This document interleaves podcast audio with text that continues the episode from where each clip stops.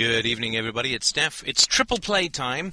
I have to make an emergency drive to help a friend of mine out, so I'm going to finish off one last topic which occurred to me today, which I was going to do in the morning, but heaven forbid we might have another topic for the morning. Now, this is a topic that goes way, way, way, way, way, way, way, way back to the beginning of the whole process, which is the DROs, the stuff that first got me going, probably about a year ago, a little bit over a year ago. The DRO questions that first got me going down the road to anarcho capitalism, wherein we have a society that is going to be organized and run without a central government. And uh, I do find that sort of question when people say, well, how would society be organized and run without a central government? To be somewhat, let's say, disingenuous. Because what it does is it packages in the concept or the idea that society is managed and run at the moment by a central government. And that's sort of the first thing that I would like to discuss before we get to the joyful and exhilarating topic of how does a society run in terms of police and military and so on? How does it defend itself against armed bands of thugs roaming the countryside and, you know, this sort of Mel Gibson post-apocalyptic cyberpunk world of shaven-headed goons running wild and raping and pillaging and all that? And the first thing that I would like to sort of point out is that when you're talking about this topic with someone, there are the inevitable knee jerk reactions. And it's important to understand that people are not applying rationality to this question. And not just because they're disagreeing with us, but also because they don't have an answer. That's very important to understand up front. These people do not have an answer at all to the problem or an answer to the question, why do we need a government? And the reason that they don't have an answer to it is because they have never really thought of it. They simply have assumed that we need such a thing called a government. They have not started reasoning a priori and ended up with the existence of a government because it really is not a logical construct at all. A government is a result of the grabbing of political power through force. It is not a logical construct in any way, shape, or form which people would come up with if they started reasoning a priori. And the reasons as to why it would never be a priority, we've gone into it another time, and in another place at lewrockwell.com, you can find articles on all this kind of stuff. But it is something that you would just wouldn't think of. And that's something that's very important to understand. When people are confronted with something they have never thought of before, but which they consider to be essential just through force of habit or through the fact that it exists in the world, or they perceive that it exists in the world, then the inevitable reaction that they have is to simply come up with justifications after the fact. This is sort of a well known psychological phenomenon where people do stuff and then make up reasons why afterwards. Or they believe stuff and make up reasons why afterwards. It's called rationality ex post facto and rationality after the fact. So if you see experiments wherein people are hypnotized, then they will do this sort of absurd things like pretend to be a chicken laying eggs and this, that, and the other. And then, afterwards, they will sort of give you a long, detailed explanation as to why it was essential that they do that at that particular time. This doesn't mean that human beings are innately irrational. It just means that we're not taught how to be rational, and there are enormous payoffs for being irrational in the modern world. So, I think it's fairly safe to say that irrationality is something which is inculcated in people, uh, and this is why you see this kind of reaction. So, when you come up with something like we don't need a government. A government is an evil institution that is defies all logic, uh, both moral, practical, cause and effect, whatever you want to throw at it. Then people really have trouble with that. But rather than admit that they have trouble with that, they will simply immediately come up with justifications why a government should be instituted or why a government probably is instituted in some sort of moral sphere. And of course, the first thing that people do is they say, that a government must be instituted because without a government, you know, chaos and, and gang warfare and so on would ensue. Now, I've dealt with reasons as to why this would not happen in a general sense, and we can talk a little bit more specifically. But if they say that a government exists to prevent general predation of the strong upon the weak and so on, then they do face a logical problem, a logical contradiction, which they will, I'm sure, have the intellectual integrity to admit if you point it out. So, for instance, I mean, a sort of basic argument about this would be something like this. So, you say, well, we don't need a government, and a government is not only unnecessary but immoral. And people say, well, we do need a government to minimize violence within society. So then, you know, this is a sort of Socratic method of arguing. What you have to do is you have to set up the null hypothesis with people. So this is sort of an example of how this might go. So person A says, we need a government because it would be a, a sort of universally violent society in the absence of a government.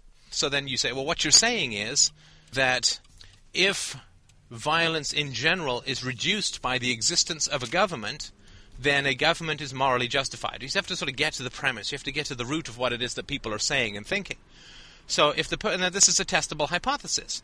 So if you say that violence within society is diminished because of the existence of a government, therefore, if it can be proven that violence in society does not diminish because of the existence of a government, or if it increases along with the size of the government, then that person has a thesis which becomes undefensible, you know, without additional criteria or thoughts or approaches or examples or whatever, right? So this initial statement.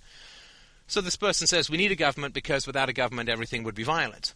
And then you can bring up, of course, the tasty 170 million to quarter billion people murdered by governments in the 20th century. You can talk about the millions of people who are thrown in jail for nonviolent crimes through the government you can talk about the fact that people have half their incomes taken from them at the point of a gun by the government. You can talk about deficit financing and the fact that governments take from future generations without any consultation, and it's taxation without representation in the most foul and corrosive and subversive kind of way to steal money from future generations in the form of deficit financing. You can talk about governments are the only institutions that have the ability to wage war. And you can talk about governments uh, usually being the agencies which disarm the citizens within a society. That's very important. Because I think most people would say that where there is equality of capacity to do harm, there is uh, a minimization of violence. So if you uh, have a gun and somebody uh, thinks who is going to attack you thinks that you have a gun or knows that you have a gun, then they're less likely to attack you. Where there is equivalency of the capacity to do harm, then there is usually a diminishment of violence within that situation. And if they question that, then you could simply point out that governments which have nuclear weapons never declare war on each other. So there's sort of a sort of simple example of that situation. So if uh, governments exist in order to prevent harm, then you would expect that that would be the case. That uh, that it would be the case that governments would prevent harm by allowing citizens to fully arm themselves so that there would be a balance of power among everyone and so on. Well, if the person doesn't like that, right, if they say, well, no, the governments need to disarm the citizens, then you are creating a very interesting situation. You're saying then that where somebody has ultimate power and authority, i.e., the state with its sort of weapons and military and air force and navy and so on, nuclear weapons and wiretapping abilities and gulags and all, if you have all of the apparatus of state power, on the one hand, and you have a legally disarmed citizenry on the other hand, that this is a situation wherein the citizens are the best protected. And of course, that's completely illogical. I mean, if you simply were to say that the way that citizens should protect themselves is by arming uh, a particular group within their midst, you know, just sort of pick a group, right? The Elks Club. That we're going to give the Elks Club all the weapons and complete legal power to do whatever they want within a particular jurisdiction, and not only are we going to give the Elk Club all the power and the weapons to do whatever the heck they want within a particular geographical area, we are also going to legally disarm absolutely everybody else so that there's no possibility of resisting the armed expansion of the Elk Club or whatever you want, however you want to put it. And so you end up with a very untenable situation logically. So you know that you're dealing with people who are reasoning ex post facto. They just haven't thought things through. They're just sort of, well, there is a government. There must be a good reason why there's a government. Well, what does the government say? What does all the propaganda say? What do the cop shows say? Well, without the government, you know, the thin blue line can't uh, hold back the tide of seething evil that lies in the heart of everybody's breast and so on. Now, The other logical problem that you're going to have with people who say that we need a government in order to um, diminish violence is they do have to answer all these questions of genocide and war and the 170 million to 250 million people murdered by governments in the 20th century. You would not necessarily call that a particularly good record for uh, agencies or social organizational structures like governments whose sole purpose and sole reason for being is to protect the lives of their citizens. You would say, well, I got to tell you, I don't really think that that's a very good job. In fact, given that corporations kill almost nobody and governments kill just about everybody, if you were interested in having a social organization that was not innately violent in nature or did not have a terrible track record of unbelievable multi hundred million uh, murdered genocidal tendencies, you would actually turn to uh, corporations. Long, I mean, you would never turn to governments for that kind of protection. You would absolutely turn to corporations. So there is a strong logical problem with saying that governments exist to protect people, and in the absence of governments, we don't uh, get get any kind of protection. And then, of course, you start with the argument from morality or the argument from ethics, right? It's it's sort of a um, an argument from utilitarianism or an argument from effect. If you say, well, the reason that we have governments is to protect the citizens, and therefore governments have to have this monopoly and so on. But what it really comes down to is saying that in order to avoid general violence, we wish a monopolization or a monopoly of violence. And that is a very interesting situation. It's a very interesting logical construct to sort of pick apart and look at from every angle. In order to avoid general violence, we wish to have a monopoly of the capacity to initiate violence, which is the state. In other words, some people are not allowed to initiate violence, right? Those who are the citizens. Other people, those who are the politicians, the uh, policemen, the jail guards, the military, and so on, these people are allowed to initiate violence. So it's hard for me to understand how you can logically categorize people into two opposing groups, of people with two completely opposing sets of moral absolutes. You must not initiate violence to the general population. You must initiate violence to the policemen, right, to obey the laws of the state and so on. And it's also very hard for me to say that if you divide people into these two categories, right? You you must not initiate violence, you must initiate violence. That's a logical contradiction to begin with. I mean, it just doesn't make any sense. Unless you can prove some sort of genetic basis to all this, of course, which would completely eliminate something like democracy, and would you would have to institute a hereditary ruler of the philosopher kings, a la the uh, sort of republic, the Plato's republic model.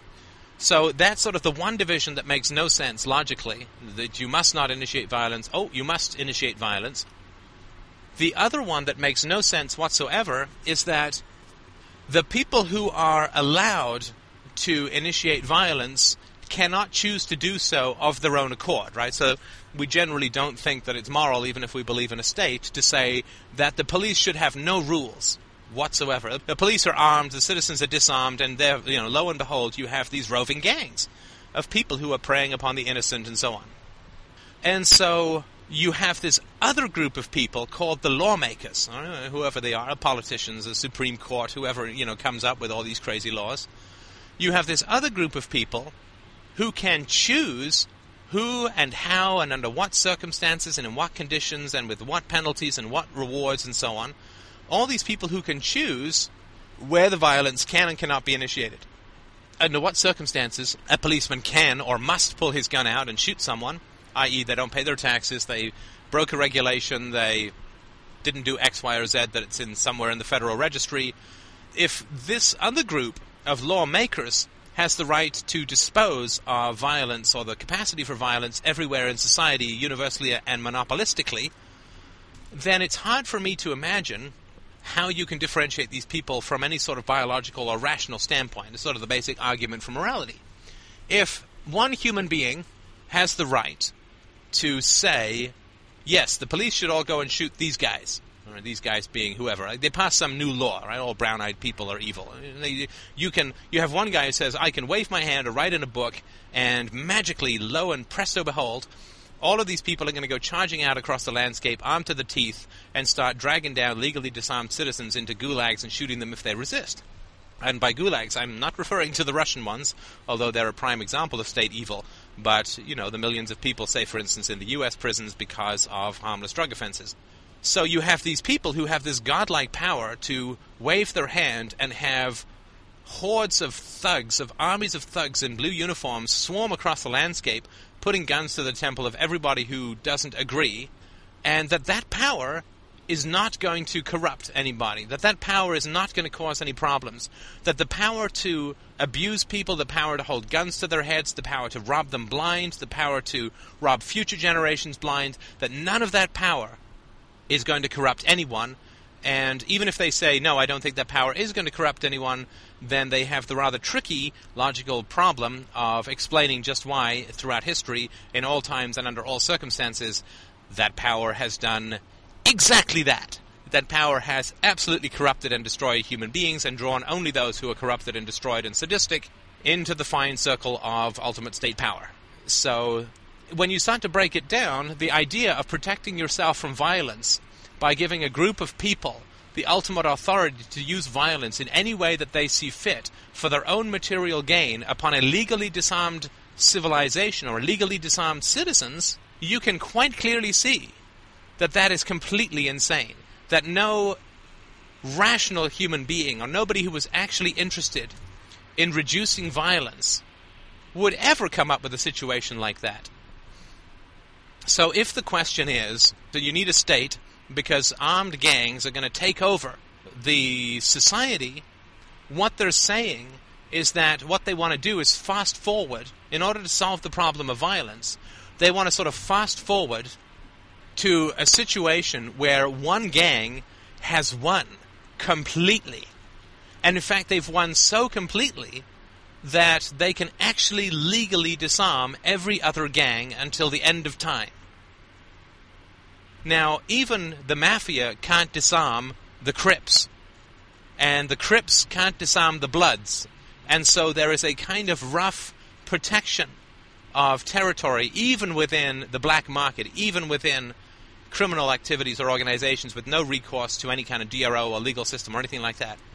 The mafia cannot win to the point where they can disarm everybody else. So basically, people are saying in order to avoid the problems of armed gangs, we want to promote one armed gang called the state to ultimate and complete and total domination. And that is something that is very, very, very interesting when you look at it logically. So people don't mind violence in this situation. What they don't like is violence where people have a chance to fight back. And I mean, this is all so closely related to the stuff that we've been talking about the family that I'm sure I scarcely need mention. Why people feel that an ultimate, dominant, all powerful authority is somehow moral. And just look at their parents and the lies that they believe about parental power, and you'll get the answer right there. But just looking at it from a purely logical standpoint, how on earth could it, be, could it be conceivably called a diminishment of violence to have one gang have complete and ultimate authority to use violence in whatever way it sought fit for its own profit and gain with no consequences and no repercussions against a legally disarmed population? That's not any way to get rid of violence. That's a way to ensure that violence is going to continue to the point where society completely and utterly and totally self destructs. That's something that's kind of important to understand when people are talking about the state. Some people should have the awesome power to use violence in whatever way they see fit for their own gain, and everybody else should be legally disarmed, and that's what people call eliminating violence. Now, they're right on one level, and that's uh, you know important to grant them. I mean, and I would absolutely grant this to somebody who's a statist. What they will do in that situation is they will ensure obedience. And that is a very important distinction. And this is sort of where they're coming from in this sort of not too detailed or deep review of this of this question.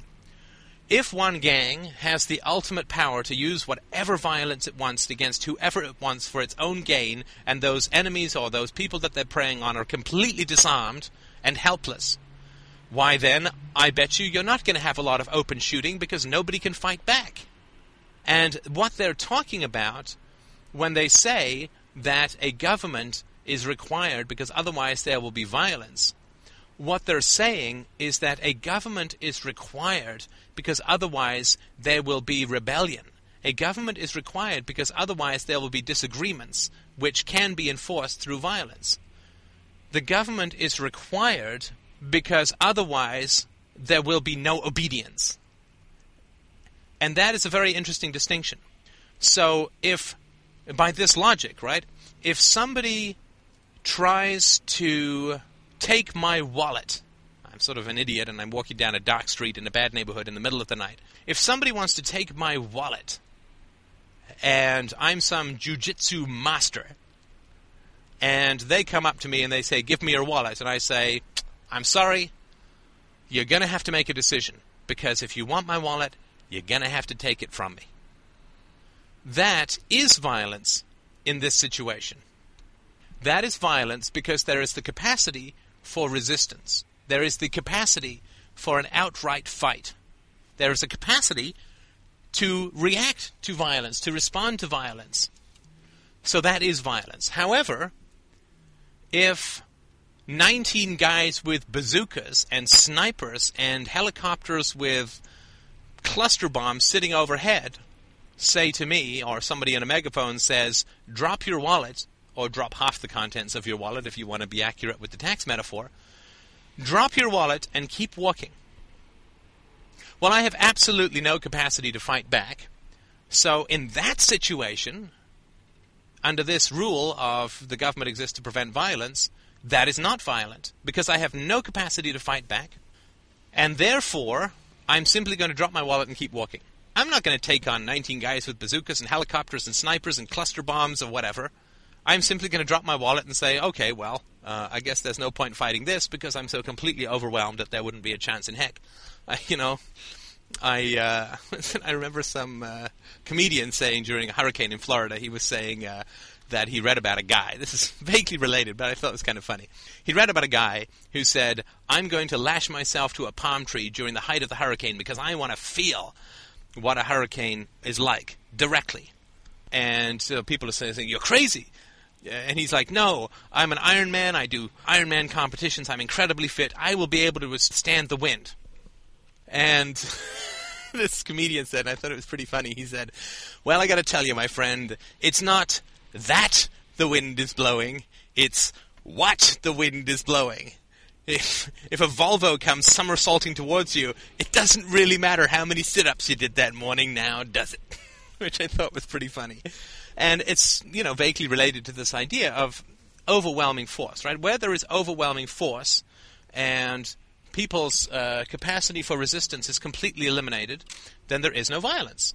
And of course, then by this uh, argument, there is uh, no violence when people obey, which of course is illogical. It's irrational. It's crazy. It's wrong. It's false. It's silly. Of course, there's violence.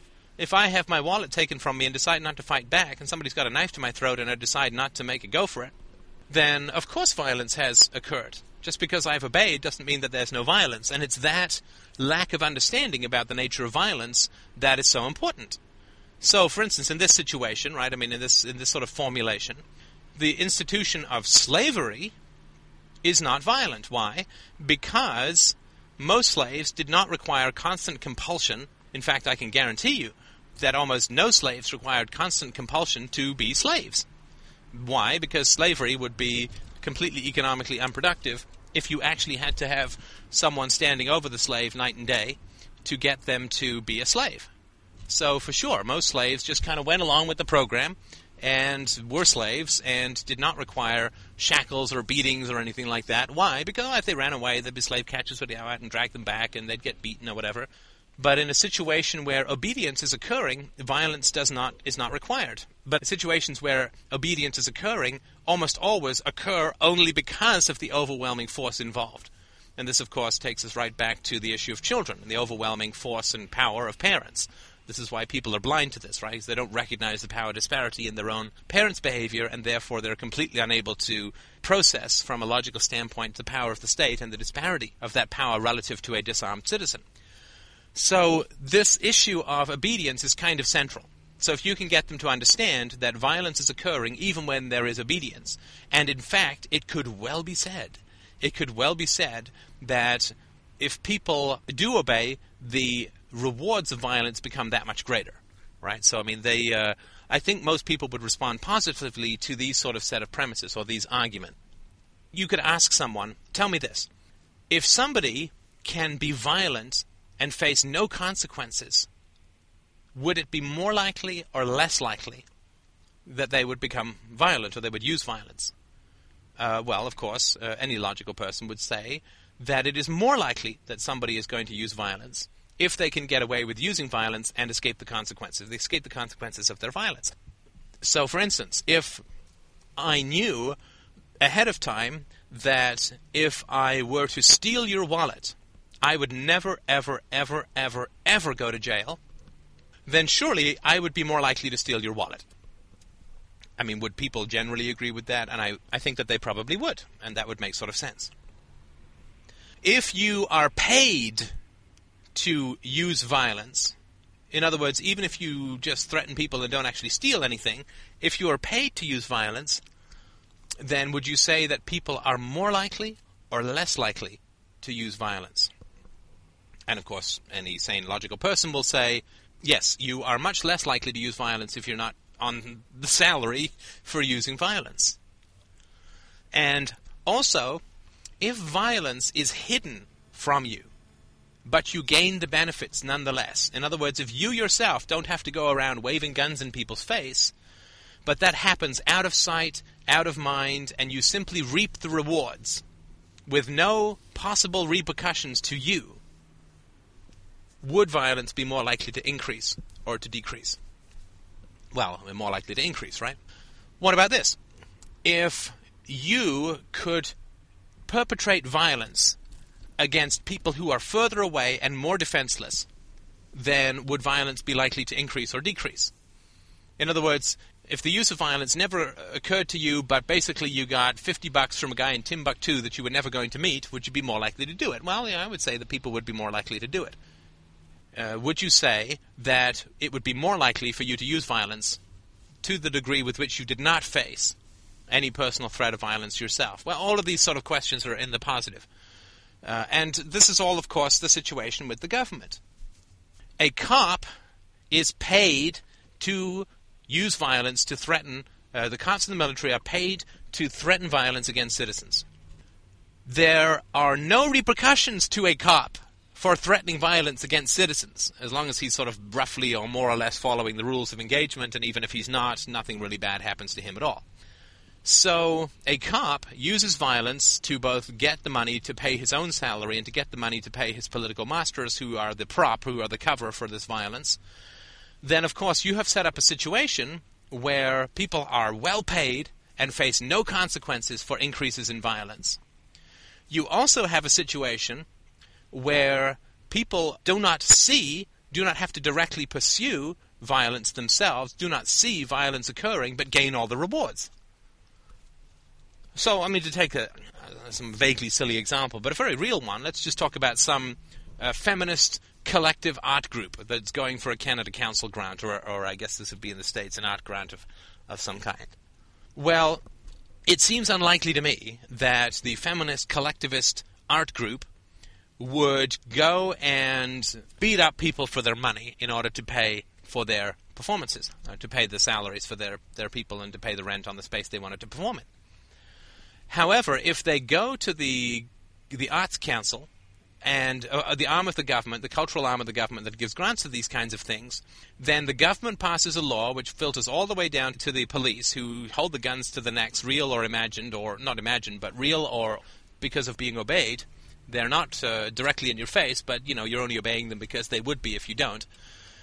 These people get the benefits, right? They get their fifty thousand dollars or twenty-five thousand dollars, which allows them to carry on for another six months, and they never have to face any of the actual violence themselves. They never have to perform any of the violence themselves. So they get these enormous benefits, and they never have to do any violence themselves. The money just gets handed to them in a nice civilized manner, and they don't actually see the gun being held to anybody's neck, and they for sure don't see anyone being shot for resisting paying taxes. So we've sort of established that if people uh, do not actually have to face the consequences of violence or perform violence directly, but they instead can get the benefits with violence that's being perpetrated by other people that they never see, that they're going to be more likely to use or deploy that violence, or the use of that violence is more likely to increase. Again, this is exactly what happens with the state. People all cluster around the state wanting this, that, or the other. Let's increase aid to education. And nobody ever thinks about the guns being held to people's heads. Nobody ever thinks about the people who are thrown in jail for not filing their taxes correctly and missing some godforsaken little hook or rule in one of the 10,000 tomes on tax law. So, this is another example of how the existence of a government vastly increases the use of violence within society, the threat of violence within society, which is sort of one and the same. So, we also asked if people could steal from people they didn't know very well, would you expect that violence would increase or decrease? If they, the further away people are, the less they're involved with it, the less that people are involved with the people who they're stealing from, would you expect more violence to occur? Well, with the government, you get to pass along debts from an intergenerational standpoint. So you get uh, crushing national debts passed on to the next generation, who then have to deal with the social collapse, while everybody who stole from them uh, seems to be doing just fine. Now, this is just one example of many, but the next generation is a really abstract concept. They can't vote. Some of them can't even get out of their diapers. They're pooping themselves. There's not a whole lot of defense. Even if we had absolutely open gun laws or no gun laws, there would be no defense that little toddlers could do against the predation of their futures uh, based on the existence of this uh, of this problem. So that's another example of how it is that violence is increased through the existence of a government. So we've got a whole series of things that are occurring which, by the person's own admission, who is real keen on having a government, is going to absolutely geometrically, asymptotically increase the use of violence in society. So it's really hard for me to understand how people say we need a government to lessen the prevalence of violence within society. We have also said that violence is going to be likely to be used more if people are using violence against other people who are legally disarmed, right, who cannot fight back. And if people are legally disarmed, the use of violence is going to increase. Well, that's exactly what a government does. A government will legally and slowly and carefully disarm every single one of its citizens so that it can prey upon them with no opposition. So, again, it seems a little difficult for me to understand exactly what people mean when they say we need a government to diminish the capacity for people to be violent. So there's countless examples you could bring to bear on this. But if you get people to understand that every single thing that they are giving to the government in terms of power is something which is going to inevitably escalate the uses and abuses of violence within society. And if they doubt that as a theoretical construct, well, gosh, no problem.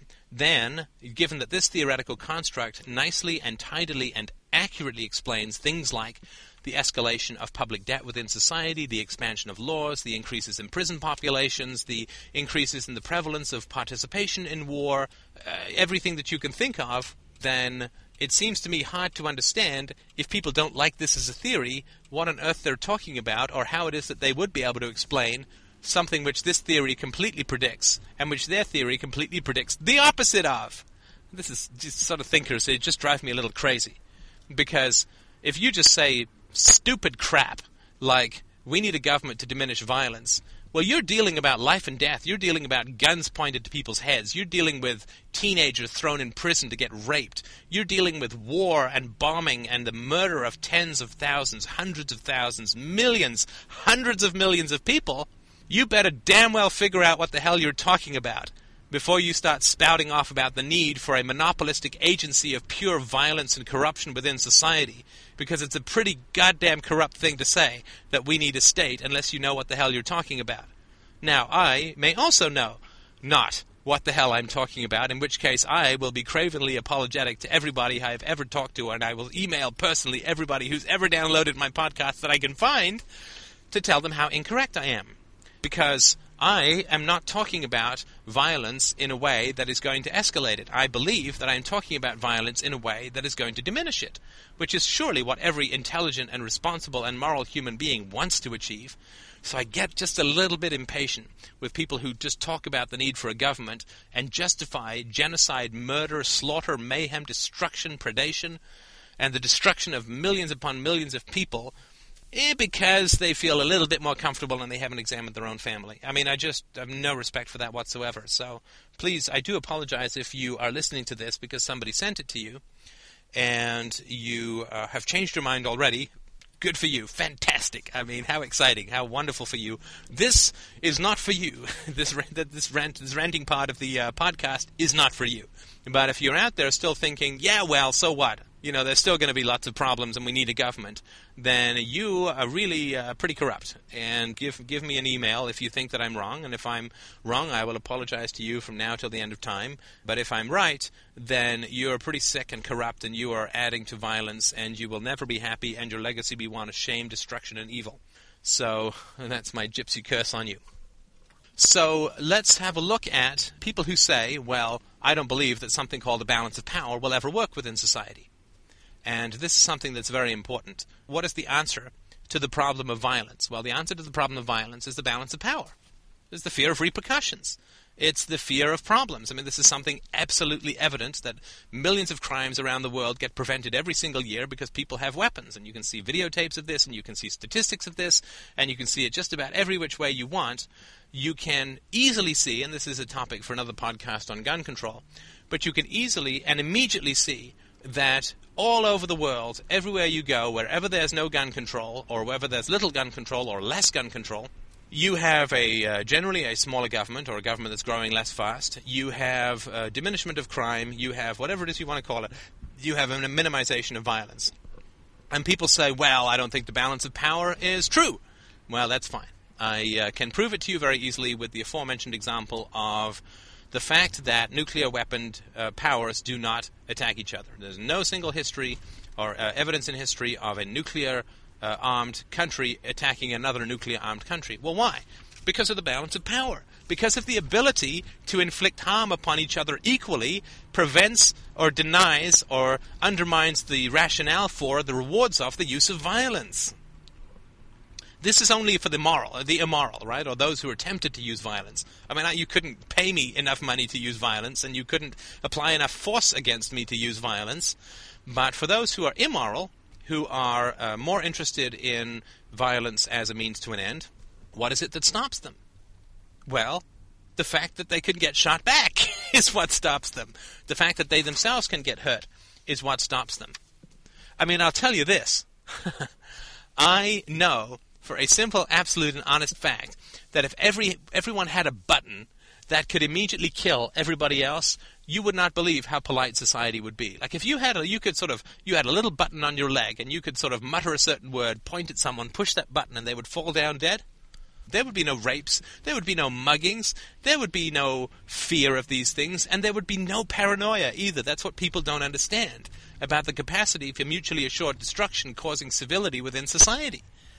This is exactly what makes society civil, is fear of consequences. For the immoral. For the moral, you don't need any of this stuff, and this is the vast majority of the population. But for the immoral, if you had the instant capacity to kill anybody you wanted, nobody would mug you. Nobody would try and tax you. Nobody would try and rape you. Nobody would drag you off to prison. Nobody would do anything to you. Because it would be instant destruction for themselves.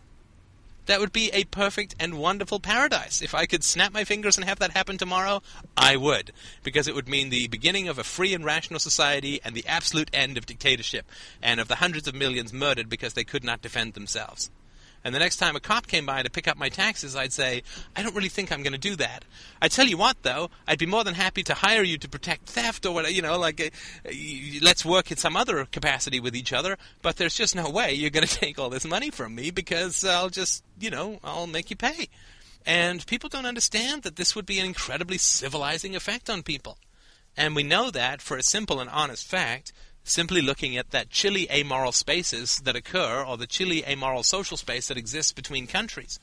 That we know for a simple and absolute fact that countries will not declare war on each other if the leaders of those countries face obliteration, and the loss of their political power, right, which is sort of not what Churchill or Hitler experienced through the declaration of war, they just don't declare war on each other. They're perfectly civil to each other. When was the last time that uh, uh, England and America drew swords against each other? I mean, America, when it's facing someone like Iraq, will sky bomb these poor, hapless peasants into oblivion. And when the French piss them off, they call French fries freedom fries. That's their response. I mean, people, what do you think the difference is? The difference is that the French have nuclear weapons. And if you think that what happened with Iraq, which was defenseless, is somehow more civil, a level of disagreement, than getting mad, pouring wine in the gutter, and calling French fries freedom fries, then you're morally not too well. This is how countries deal with each other when they have mutually assured destruction. They deal with each other nicely. They have trade disputes. They sit down at the negotiating table. They don't invade. They don't send armies over. They don't bomb Paris because Paris could bomb Washington. So that's how people disagree when they have the power to inflict harm upon each other. And people don't see this, of course, because they don't remember or haven't processed what it was like as children and how brutalized a lot of us were because we had no power, right? So they don't remember that this helplessness that we had as power, uh, sorry, this helplessness that we had as children, is something that we need to process and understand so that we can not have this happen in the adult world. So, this proliferation of the ability to do harm to one another produces a wonderful, civil, benevolent, polite society. Yes, I know it seems like a paradox, but so what? Competition, in a sense, should not produce improvement. The world looks flat, not round. The sun and the moon look the same size, but they're just not. So I don't care if it's non intuitive. Most of the major truths that are worth having in any way, shape, or form are non intuitive. Capitalism is non intuitive. Rationality is non intuitive. Physics is non intuitive. Biology is non intuitive. So the non intuitive nature of it, or the fact that it seems paradoxical that an increase in the capacity to do harm results in an increase in civilization and peaceful means of resolving disputes, sorry, it's just a fact. It's well proven, it's well documented, you can't argue with it.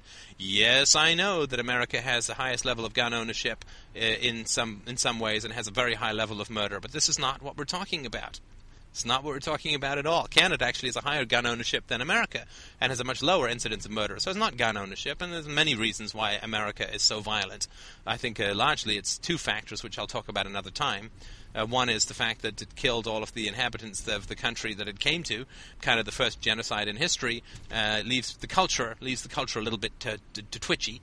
And the second reason is that American foreign policy makes everybody terrified because there's so much violence that's going on in American foreign policy that people are just kind of jumpy and scary. Not to mention the fact that America is the biggest market for drugs, and therefore drug gangs and drug warfare comes all the way over to America and lodges within the bosom of the body politic. So there's lots of reasons as to that. It's got nothing to do with the fact that citizens are all equally armed, as with then that there's no government. Uh, so I think it's sort of very important to understand all of this that it is not a situation where you can ever get peace without equality of armaments. You can never get peace without the equality of people who can do each other harm. I know it sounds paradoxical, but it's just a fact. And you're not going to get that with the state. The state is the complete opposite. The state is the complete opposite. So there's just no way to be able to do it if you give people a monopoly of power, all you're going to do is you're going to guarantee a complete expansion in state violence and state power, or violence and power in general. And you're just never going to get the kind of peace that can come through a situation where if everybody if everybody had an atomic bomb, I swear to God, world would be a paradise. The world would be peaceful and wonderful, and there would be no war, and there would be no genocide, and there would be property rights, and there would be no rape, and there would be no murder, because everybody could do everybody else ultimate harm, and so there would never be any question of people initiating violence against others. It just would never happen. And that's really what it is that I would like to see achieved within the world.